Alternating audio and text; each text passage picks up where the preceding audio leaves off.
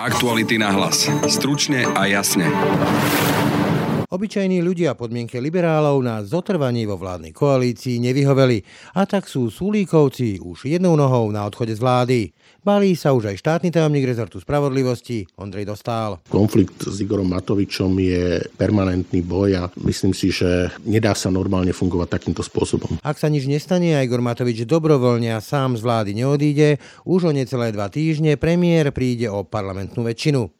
Navyše sa aj slubuje, že bude tvrdou opozíciou, ktorá svojim bývalým partnerom nič nedaruje. Bude kritická voči vláde, bude hlasovať zväčša proti vládnym návrhom. Samozrejme, že asi budú nejaké výnimky, ale skôr si myslím, že to budú výnimky, nie pravidlo. Prečo si Sulíkovci nevedia predstaviť ďalšie vládnutie s Igorom Matovičom ako ministrom financií a čo by vlastne vyriešil odchod šéfa Oľano do parlamentu?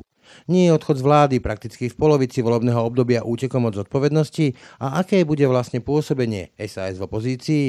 Za akých podmienok by liberáli podporili prípadné predčasné voľby a vedia si ešte predstaviť aj návrat do Hegerovej vlády? Témy a otázky pre štátneho tajomníka rezortu spravodlivosti a šéfa OKS Ondreja Dostála. V druhej časti dnešných aktuálnych náhlas sa bližšie pozrieme na dôvody pretrvávajúcej nespokojnosti zdravotníkov. Ich požiadavky vraj totiž zostali odignorované a tak nad Slovenskom vysí hrozba masového odchodu zdravotníkov. Čaká nás personálny kolaps. To už sa pýtal kolega Adam Oleš, predsedu Lekárskeho odborového združenia Petra Vysolajského. Pravidelne máme v správach v médiách, ako sa nejaké oddelenie zatvára, pretože nie je personál. A my naozaj tie riešenia zo strany ministerstva zdravotníctva alebo vlády nevidíme a nemôžeme sa mlčky pozerať, ako to opadá. Počúvate aktuality na hlas. Pekný deň a pokoj v duši prajú Adam Oleš a Braň Robšinský.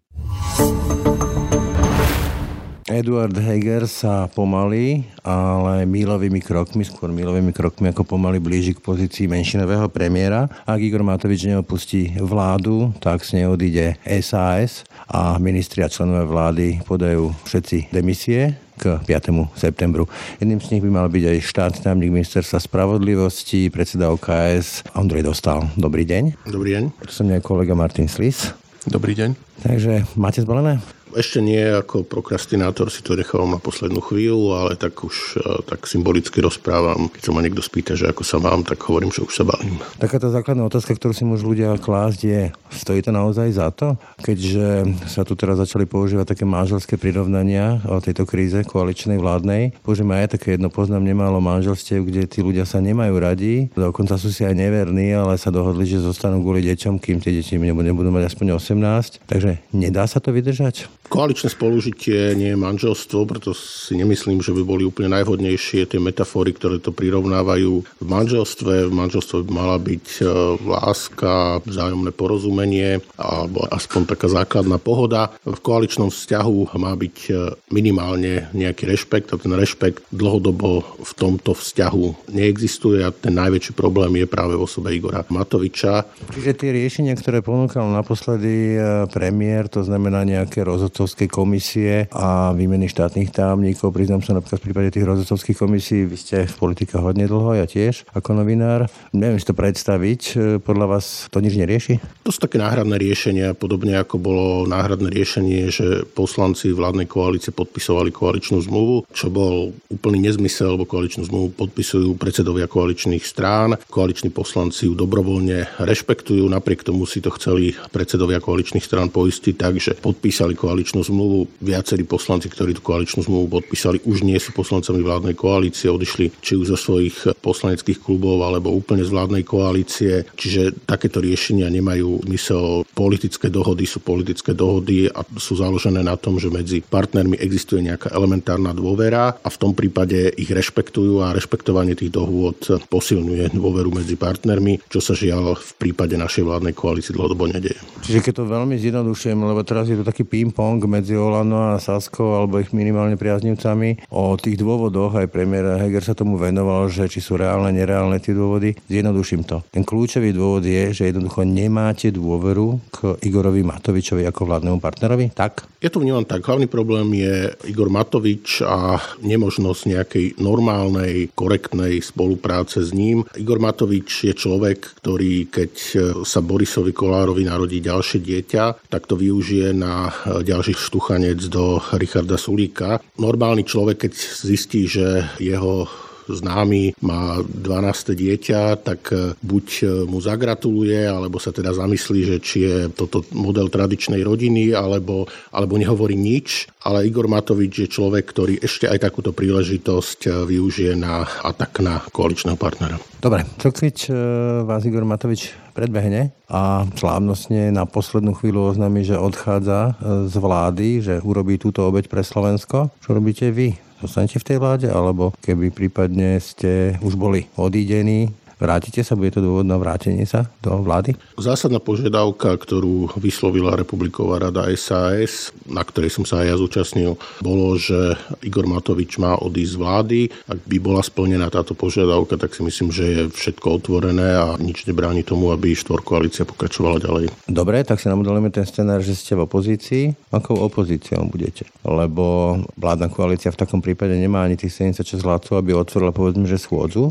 Čiže bude to niečo za niečo, quid pro quo, že otvoríme schôdzu alebo pomôžeme otvoriť schôdzu, ak teda tam budú body, ktoré sú našimi bodmi, alebo to bude teda vyjednávanie o každom jednom návrhu zákona, alebo pôjdete tvrdo po krku vláde.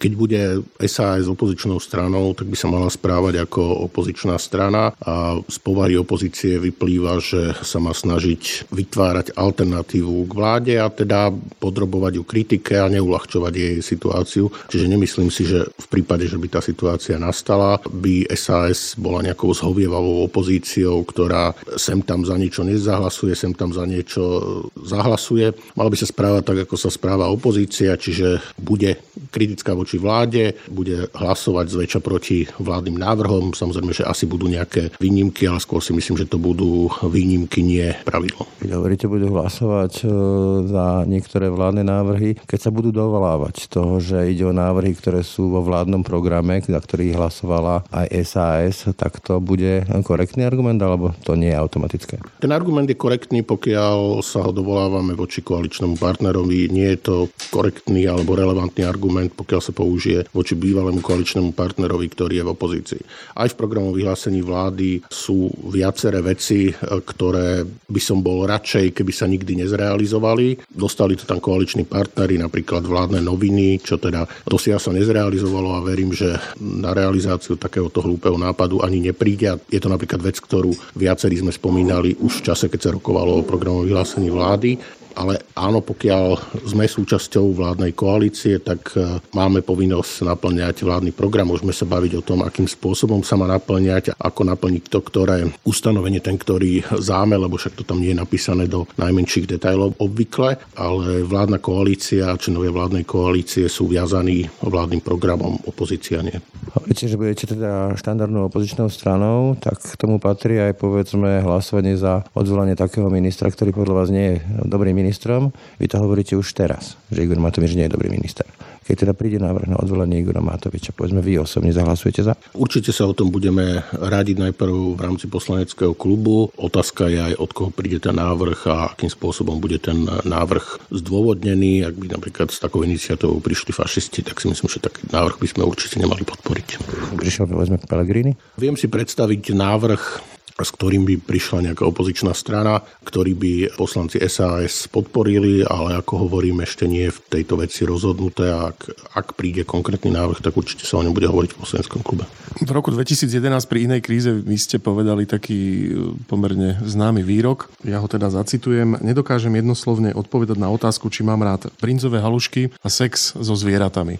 Vtedy išlo o reakciu na spojené hlasovanie o dôvere vláde a o navýšenie eurovalu. Teda o 11 rokov neskôr, kto sú brinzové halušky a kto sú tie zvieratá dnes? Ja som to upresnil, ja som s týmto výrokom vystúpil v parlamente, ale ja som iba citoval z článku Lucie Piusy, takže nechcem si privlastňovať autorské práva k tomuto výroku. Ale myslím si, že dnes tá otázka nestojí, že kto sú brinzové halušky a čo je to sex so zvieratami. Dneska otázka stojí, či Igor Matovič uprednostní svoje zotrvanie vo vláde pred pokračovaním štvorkoalície. Vy ste už mali v podstate ako SAS, aj keď teda vy ste predsedom OKS, ale už tu bola tá príležitosť Igora Matoviča nejakým spôsobom dostať z vlády. Neprichádza teda tá požiadavka neskoro a dokážu vlastne ešte, alebo dokážete si ju ešte pred voličmi obhajiť? Ja považujem za chybu, že minulý rok, keď bola vládna kríza, keď SAS formulovala požiadavku, že by mal Igor Matovič odísť z postu premiéra, tak sme súhlasili s takou veľmi zvláštnou interpretáciou, že síce odíde z postu premiéra, ale ostane vicepremiérom a ministrom e, financií. Takže dobehal? Bol to jeho ťah, s ktorým sa SAS dokázala stotožniť. V tých prvopočiatkoch krízy to bolo tak, že SAS žiadala odchod e, Igora Matoviča a Mareka Krajčiho. Potom po dlhých rokovaniach a po kríze sa to vyvrbilo tak, že teda všetky strany súhlasili s tým, že odíde iba minister zdravotníctva Marek Krajči, Igor Matovič ostane a dohodne sa nejaké memorandum o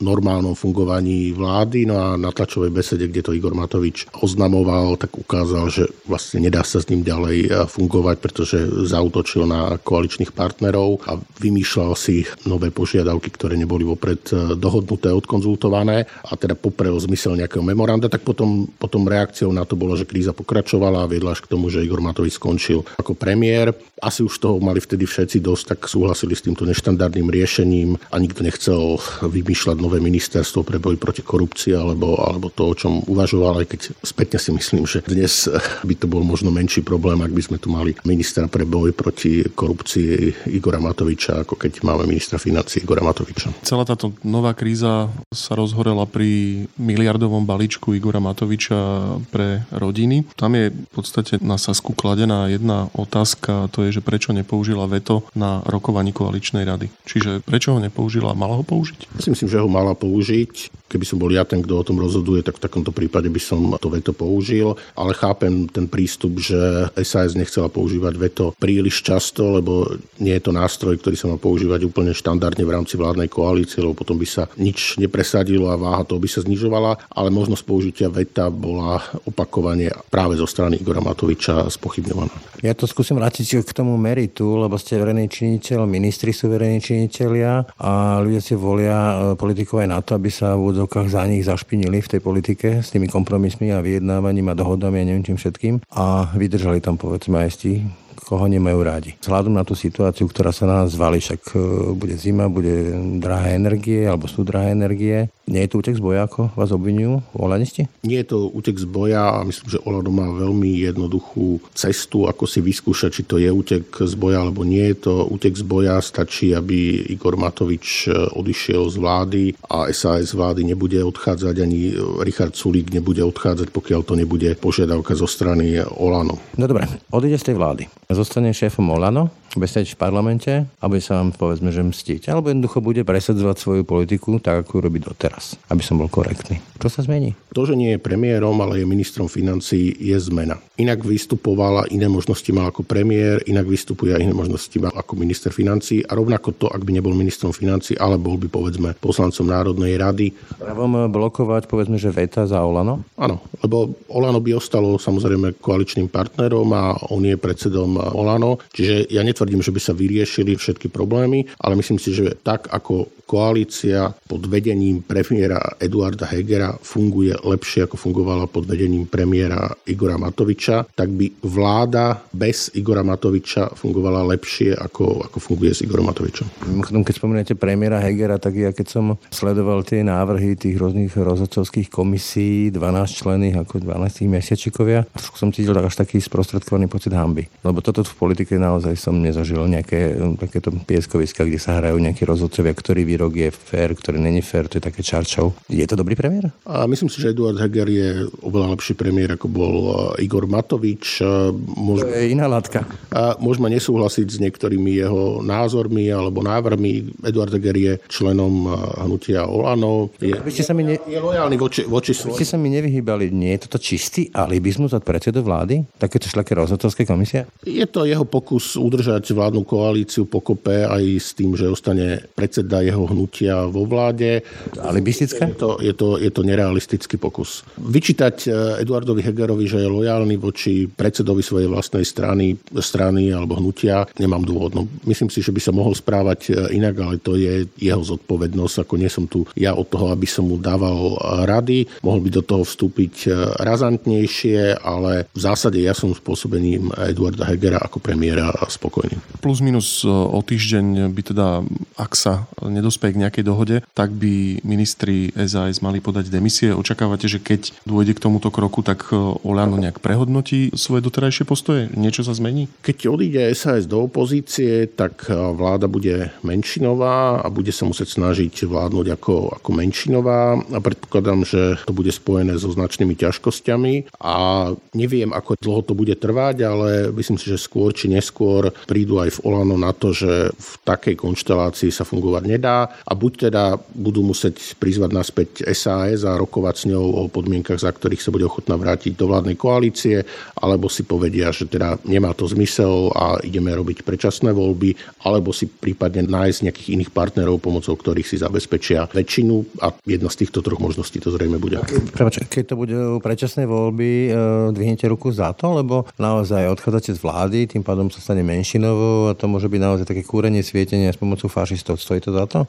Dvihli by ste ruku za predčasné voľby v takom prípade? Ja neviem, ako bude situácia vyzerať e, o pol roka, ako sa ja budem chovať alebo ako budem hlasovať o pol roka, čo sa v priebehu toho pol roka udeje. V tejto chvíli si myslím, že predčasné voľby nie sú dobré riešenie. Najlepšie riešenie by bolo, keby sme dokázali fungovať e, ďalej ako štvorkoalícia, ale podmienkou toho je, že Igor Matovič nebude vo vláde. Ale neviete povedať, že v žiadnom prípade nie je predčasné voľby, keby to naozaj vyzeralo to vládnutie zúfalo? Neviem povedať, že v žiadnom prípade, ale je to riešenie, ktoré si nemyslím, že je dobré. Môže byť situácia, že to bude východisko z núdze, lebo nebudeme sa vedieť vrátiť k štvorkoalícii, menšinová vláda nebude mať e, dosíl na to, aby presadzovala čokoľvek, nedokáže si zabezpečiť podporu niekde inde, tak je možné, že o pol roka si všetky strany povedia, že nemá to ďalej zmysel a radšej nech sú predčasné voľby. V tejto chvíli, v tej situácii nie sme a myslím si, že bude priestor na to, aby sme sa vedeli vrátiť k štvorkoalícii. Čo to bude vlastne za situáciu, do ktorej sa dostaneme? Lebo parlament vlastne formálne bude fungovať, ale nebude schopný nejakým spôsobom e, skrátiť volebné obdobie, čiže kam sa to vlastne dostaneme? SAS sa bude správať ako opozičná strana a pokojne si viem predstaviť situácie, keď e, bude využívať to, že vládna koalícia nebude mať e, k dispozícii 76 poslancov na otvorenie schôdze a nebudú sa poslanci SAS prezentovať a samozrejme je to obštrukcia, ale opozícia, opozí, opozícia bežne robí takúto obštrukciu.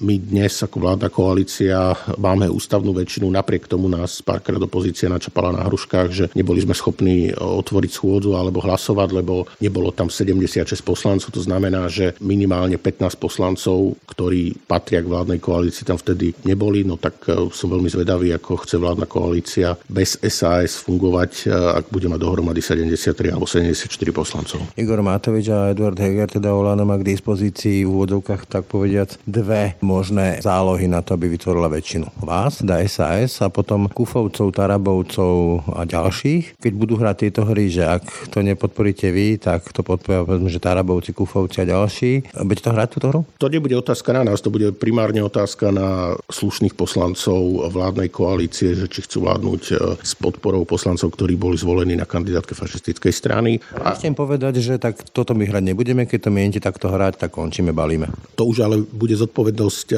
vládnej koalície, ale aj jednotlivých poslancov, že či budú ochotní akceptovať vládnutie za cenu spolupráce s fašistami. Ja ako člen vládnej koalície by som do takého niečoho určite nešiel. Keď ste hovorili teda o tom, že SAS sa bude správať ako opozícia, čiže nevylučujete aj tie obštrukcie pri povedzme otváraní rokovaní, tam sa pravdepodobne nevyhnete zo strany Olano, možno aj iných strán, nazvem to budúcej koalície, obviňovania zo spolupráce so Smerom, e, s fašistami, ktorí teda tiež je možné, že budú obštruovať ten parlament. Čo to podľa vás urobí so značkou SAS a čo to urobí s ľuďmi, ktorí ju reprezentujú, že vás takto budú spájať so spoluprácou? Celé volebné obdobie 2016 až 2012 boli ako SAS, tak Kotleba ľudová strana naše Slovensko v opozícii, ale to neznamená, že nejako spolupracovali alebo že sa spájali. Ja teda pevne dúfam, že SAS sa nejakým spôsobom nebude spájať a nebude spolupracovať s fašistami. To, že s niekým rovnako hlasujete, neznamená, že sa s ním spájate. Tuto je taký mýtus, že vlastne sa všetci spájajú s fašistami, lebo teda Olano a Smerodina hlasovali za Matovičov balíček spolu s poslancami Kotleba a ľudová strana a SAS hlasovala proti Matovičovu balíčku, takže sa spájala s fašistami z republiky alebo, alebo so Smerom a hlasom. Ale keď iba rovnakým spôsobom hlasujete, to neznamená, že sa s niekým spojíte. To sa proste x krát stalo. Ja som patril a patrím k politikom, ktorí sa pomerne výrazne vyhraňovali voči, voči fašistom, ale stalo sa, že fašisti zahlasovali za návrh, ktorý som ja predkladal. Stalo sa, že, že som hlasoval ja rovnakým spôsobom ako fašisti. To, k čomu by nemalo dochádzať, je, že demokratickí politici by nikdy nemali podporovať návrhy, s ktorými prichádzajú fašisti a demokratickí politici by sa nemali aktívne snažiť o podporu fašistov, ako sa napríklad Igor Matovič snažil a vlastne aj dostal podporu od Kotlebovcov. Keby vás stretol nejaký volič, či už SAS eh, alebo, alebo Smeru, to je jedno, proste človek, ktorý chce voliť, čo by ste mu povedali, že no tak Hodili ste nám vládu a ženete Slovensko do nejakého chaosu menšinovej vlády a vlastne, že prečo pre Igora Matoviča, hej? Odpoveď? Odpoveď je, že chceme normálne fungovanie vlády a normálne fungovanie vlády a vládnej koalície s Igorom Matovičom ako členom vlády nie je možné a nežiadame jeho odchod e, preto, aby sme privodili predčasné voľby. Práve naopak chceme, aby normálne sme dovládli do riadneho termínu volieb, aby sme mohli normálne, konštruktívne pracovať a nebyť e, v neustálom strese a konfliktoch. Nejaké konflikty tam budú, však e, tie konflikty sa netýkajú iba Igora Matoviča, ktoré sú v rámci vládnej koalície. Sú tam rôzne názorové strety, sú tam rôzne predstavy, napríklad čo robiť e, v rámci prokuratúry alebo teda s paragrafom 363 trestného poriadku. Napriek tomu všetky tie konflikty si myslím, že sú znesiteľné, dajú sa nejako vyriešiť. Konflikt s Igorom Matovičom je permanentný boj a myslím si, že nedá sa normálne fungovať takýmto spôsobom. Celý neskrátený rozhovor so štátnym tajomníkom Ministerstva spravodlivosti a šéfom OKS Ondrejom Dostálom si môžete prečítať aj v rozhovore kolegu Martina Slíza, ako aj vo štvrtok ráno v Ráne na hlas. Navýšenie platov nebude stačiť a lekári už začali zbierať výpovede. Spolu by ich mohlo byť až 3500. Potrebné sú systémové zmeny. Hrozia nám hromadné výpovede lekárov a záchranárov? A čo to bude znamenať pre Slovensko? O týchto témach sa budem rozprávať s predsedom Lekárskeho odborového združenia Petrom Vysolajským. Dobrý deň. Dobrý deň, prajem. Prečo nestačí slúbené navýšenie platov a aké ďalšie zmeny sú potrebné? My vyše roka uh, žiadame vládu, aby riešila slovenské zdravotníctvo a predstavili sme 8 bodov, ktoré je potrebné riešiť, aby sme zabránili personálnemu kolapsu v našich nemocniciach. Tých 8 bodov nerieši len platy, to je len jedna požiadavka z 8 a platy kvôli tomu, že sa v okolitých krajinách Česku, Maďarsku a Polsku v, posledný, v poslednom období významne dvihli mzdy lekárom, keďže tieto krajiny reagovali na, na tú pandémiu. Slovensko nereagovalo a nemôžeme zatváriť, že e, keď všetky okolité krajiny ponúkajú lepšie hodnotenie zdravotníkov, tak pre Slovensko to nie je problém a netýka sa nás to. Takže my sme žiadali iné požiadavky, pretože to zdravotníctvo má vážne problémy. Spejme k personálnemu kolapsu, to už hovoria nielen analytici a my lekári, ale aj vidia to už bežní ľudia, kde sa pravidelne máme v správach, v médiách, ako sa nejaké oddelenie zatvára, pretože nie je personál. A my naozaj tie riešenia zo strany ministerstva zdravotníctva alebo vlády nevidíme a nemôžeme sa mlčky pozerať, ako to opadá. Takže jednou z najdôležitejších vecí, aby do našich nemocníc prišli noví lekári a aby tí, čo tam sú, ostali? Je to komplex riešení. Prvá naša požiadavka je poriadok vo financovaní nemocníc. To, ako sú dnes nastavené financovanie nemocníc, tie spôsoby úhrad, to samotný úrad pre dohľad konštatoval prednedávnom, že súčasný systém financovania nemocníc povedie ku kolapsu štátnych nemocníc. Slovensko je posledná krajina Európskej únii, ktorá nemá taký ten spravodlivý úradový mechanizmus, kde sú nemocnice financované zdravotnými poisťovňami prostredníctvom systému DRG. Tento DRG systém majú všetky krajiny v Európe okrem Slovenska. A druhá naša požiadavka je navýšenie platov sestier, to žiadame my ako lekári, pretože e, sestry v nemocniciach naozaj chýbajú a bez e, úpravy ich platov sa nepohnú slovenské nemocnice. Žiadame podporu lekárskych fakult, tak aby mohli produkovať viac a hlavne kvalitných slovenských lekárov. Toto je pomerne malá investícia, ktorá môže naozaj priniesť veľa nových lekárov na Slovensku.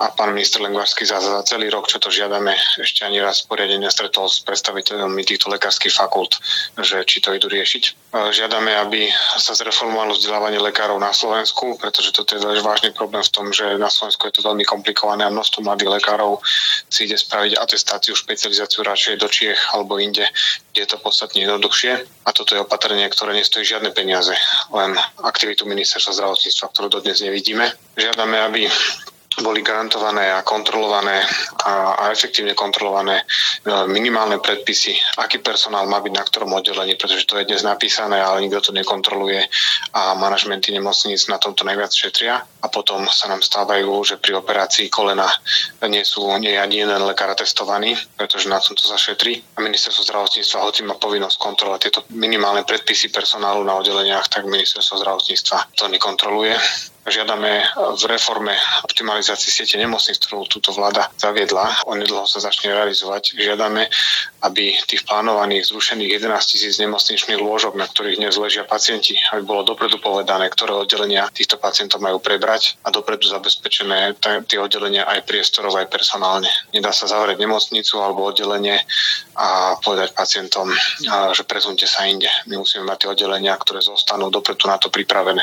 No potom je tam požiadavka aby sme sa v mzdách lekárov v nemocniciach priblížili priemeru krajín okolitých ako Česko, Maďarsko, Polsko, teda aby došlo navýšeniu aj miest lekárov v nemocniciach. Veľa bodov spája práve nedostatok zdravotníkov. Máme nejaké aktuálne čísla, že koľko zdravotníkov nám chýba? Keď sa to nedávno ministerstvo zdravotníctva spýtalo nemocníc, koľko im lekárov a sestier chýba do minimálnych počtov, aby mali splnené minimálne nároky personálne, tak e, nemocnice hlásia vyše 1300 lekárov, že im chýba a 2200 sestier.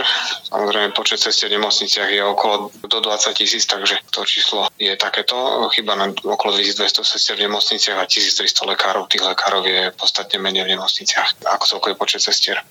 Uh, takže to sa všetci zhodujú, či už teda my, čo hovoríme, a pracujeme v tých nemocniciach, ale aj analytici a aj tie medzinárodné porovnania, že Slovensko, slovenské zdravotníctvo má najväčší problém nedostatok personálu. A hrozí nám teda reálne, že budeme svedkami hromadných výpovedí lekárov a záchranárov, ako napríklad v roku 2011, keď výpovede lekárov viedli k vyhláseniu núdzového stavu? Hrozí nám to, že naše zdravotníctvo, naše nemocnice skolabujú personálne, keď nič nespravíme, pretože vláda za celý rok neprestavila riešenia. My sa chceme tejto hrozbe kolapsu zdravotníctva na Slovensku vyhnúť a sme odhodlani spraviť všetko preto, aby k tomu kolapsu neprišlo a preto sme nútení podávať výpovede, pretože inú cestu nemáme. My nemôžeme štrajkovať, vládu sme na to upozorňovali argumentovali, vysvetľovali. Postupili sme množstvo mnohodinových stretnutí a rokovaní, kde sme sa o tom bavili s vládou, ale za celý rok nevidíme reálne kroky, ktoré by zabránili kolapsu slovenského zdravotníctva zo strany vlády. Takže my aj keď chceme tu dobre liečiť na Slovensku pacientov v našich nemocniciach, tak ten systém sa musí zmeniť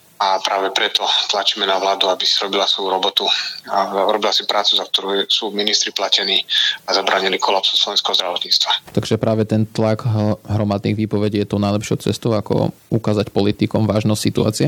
Mm, neviem, či najlepšou, ale v každom prípade to už jediná cesta, ktorú môžeme postúpiť. Inú cestu nemáme. My, nemocniční lekári, samozrejme si nájdeme prácu inde ľahko, e, mimo nemocníc a náš život bude ľahší, aj v tom zdovhodnotení bude lepšie, ale my chceme zostať pri svojich pacientov v nemocniciach a im sa venovať, ale ten systém nám to neumožňuje. Spejeme ku personálnemu kolapsu v zdravotníctve a, a nevidíme žiadne kroky zo strany vlády, ktorá by to mala riešiť. Ak teda politici alebo skôr ministri nenaplnia požiadavky lekárov, tak výpoveď môže podať až 3500 lekárov. Majú mať ľudia obavy, že nebudú mať základnú lekárskú starostlivosť, alebo ako sa to môže dotknúť obyčajných ľudí? Obyčajných ľudí sa dotkne tak, že keď toto lekári podstúpia, a teda v tom prípade, ak vláda začne konať, tak eh, týmto našim krokom, ktorý lekári sa odhodlali spraviť, zabezpečíme, aby nemocnice mohli fungovať lepšie, aby sme mali viac personálu a bolo lepšie postarané o pacientov. Toto je náš prvoradý cieľ. To bol predseda Lekárskeho odborového združenia Peter Vyslajský. Ďakujem za rozhovor. Ďakujem ja. Tak a to už je z dnešných aktualít na hlas skutočne všetko. Pekný deň a pokoj v duši prajú Adam Moleš a Brane Dobšinský. Aktuality na hlas. Stručne a jasne.